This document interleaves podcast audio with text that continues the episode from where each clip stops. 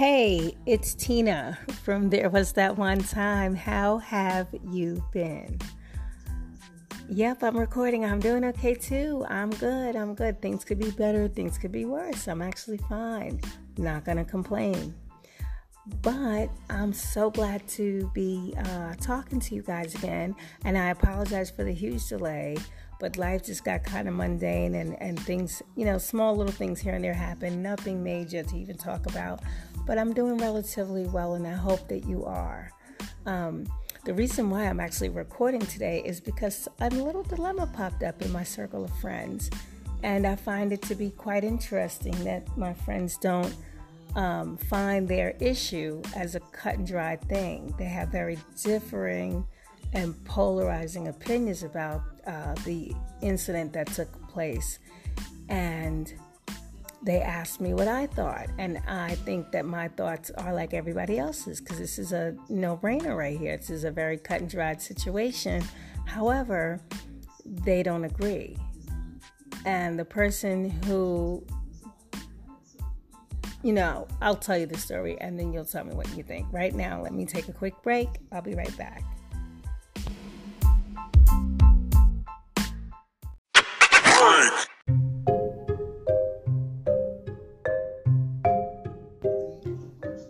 Okay, so we are back. I want to thank you so much for listening.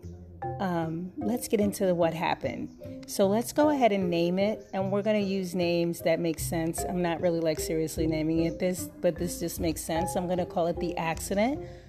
And the reason why I'm calling it the accident is because it was an accident. It was a car accident. And I'm going to call friend A, I'm going to call her Mary. Now, Mary is the person who had the accident. The second person I'm going to call is Kate. And these are not their real names. But Kate is the one who is actually probably also a victim of the accident. I'll tell you about that. So, Mary went to Kate's house and said, Hey, Kate, listen, I've got to go to work. I've got to actually go to work in the building.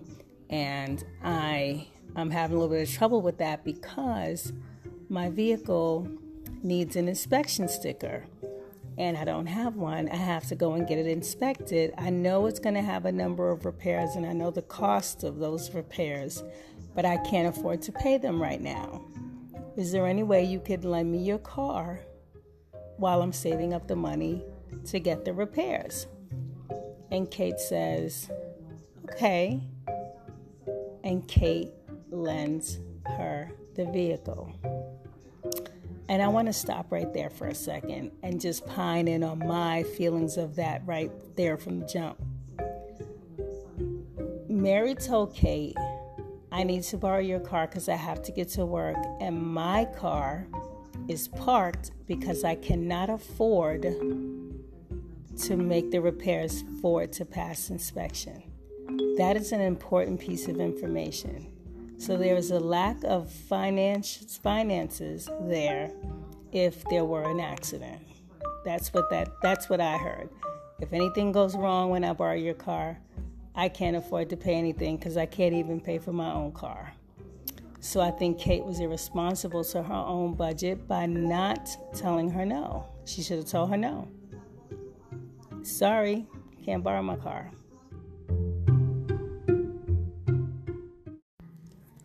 There was that one time. We'll be right back. And we are back. So, to tell you Kate's side of what happened, Kate is the owner of the car. Kate says, you know, she's working from home. She's got a couple of vehicles and she's got uh, you know, the main car that she's still making payments on. Then she's got the car that she paid for already, and she's, you know, nobody really uses it there. She's there by herself, so nobody uses the car. She does drive the car, she says, every once in a while to keep the engine juiced up or to keep the battery going, but it's a backup vehicle. And she said it's paid for, and it's a really nice looking car, by the way. It's paid for and it has liability only insurance. And so, anyway, she says she's at home and Mary comes by, and Mary's like, "Oh my gosh, it's like 9:30 at night," and she says, "I need a favor. I'm in a jam. Um, I have to go to work tomorrow. I have to be there at 5 a.m. and my vehicle." You know, I can't drive my vehicle, but I need um, to get to work. My vehicle. And then Kate said, Well, what's wrong with your vehicle? She says, Well, I have to get it inspected. And before I could get it to pass inspection, I have to make some necessary repairs. And I really can't afford to do that right now. And I, you know, she's like, I can't lose my job. I'm going to get another uh, incident or a write up or a warning, and I don't know how many I have. And I, you know, I just, I really need to keep this job through the holidays. Please, can you help me out? I'm saving up the money for the, and Kate's like, shucks. So, anyway, the way Kate put it to me was Kate was saying to me, like, she felt completely like cornered and confronted with, with a request that called on all of her morality and all of her acknowledgement to the rules of friendship. She knew that if this story was reversed, which it very well could have been, would I need her to really do this for me? And so Kate said she said yes because she knew if it were reversed, she would hope that somebody would extend her the courtesy. And so she she let her use the car. With that, Mary takes the car. You know, she gets um, somebody to bring the car. You know, get her over there to get it, and she goes to work the next morning. She's fine. Vehicle's fine. Has a great shift. Things are great. She said to her, and then Kate told me that she said, uh, Mary goes to lunch, she gets a burger, and she can't remember what happened after that. And Kate was asking me, she's like, Well, what do you think? And I'm like, First of all, there was no other car involved. And if it's a one car accident, doesn't that automatically mean uh, at fault? It's an at fault accident. It's only one car. What happened? And she says that Mary doesn't remember anything. She can't tell her anything that happened. She just knows she woke up in the hospital. She doesn't know where her car keys are. She doesn't know where her cell phone is. She doesn't have anything. She left the hospital by taxi and she went home and called her. I'm like, OMG. So where's your car? So I helped her. We both called around. We called all of the tow truck areas, and she's like, I have, I've called all of them. And then I thought about one, this little small place that probably, if nobody else has it, is there. And so I called the place up, and sure enough, the car was there. So Mary's like, I'm going to go with you. I'm going with you to see the car. She's like, Kate says she was like, No, you stay here and lay down and get your rest. You were in an accident. I want you to rest. You're supposed to, you know, relax.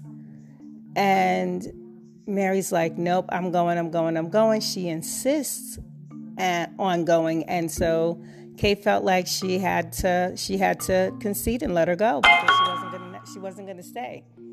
So they went and they found the place and, you know, gravel road kind of place, way in the cut type place, she said, like a towing nightmare kind of a drag.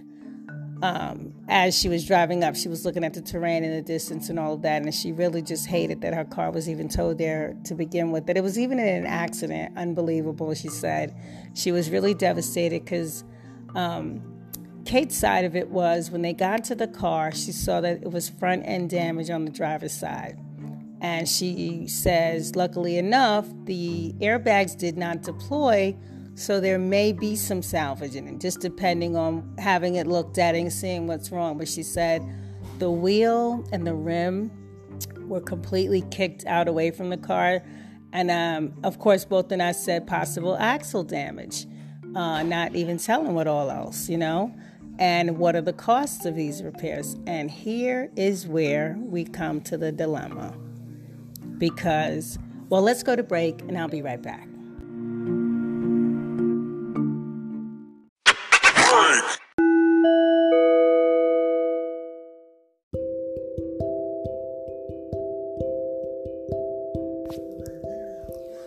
Okay, so now I want to know what you think. Do you think Mary is correct in thinking that she is in no way responsible for any of the cost of the repairs or even the tow? It was Kate who lent her the car, and she's already struggling to pay her own car repairs. She can't afford that. If you believe Mary is right, owing nothing, write Mary in the comments or call us on the storyline and leave us your message. That storyline number is 410 870 7367. And if you leave your message, we will air it on the show.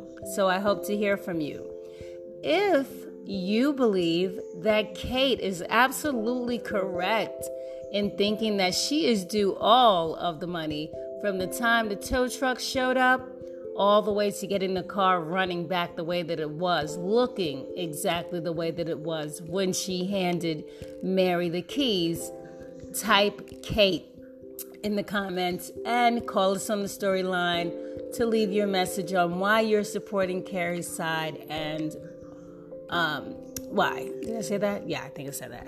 All right, so that number again 410 870 7367. Talk to you later.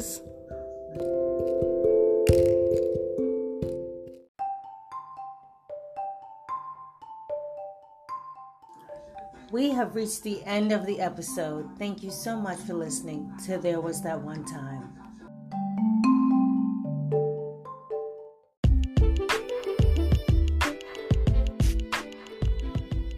Thank you so much for listening to There Was That One Time, and we certainly could use your support. If you'd like to support us monetarily, just go to the Anchor website, anchor.fm backslash TWTOT. If you'd like to support us in the most important way by sharing a story, call our storyline at area code 410 870 7367. We appreciate your listenership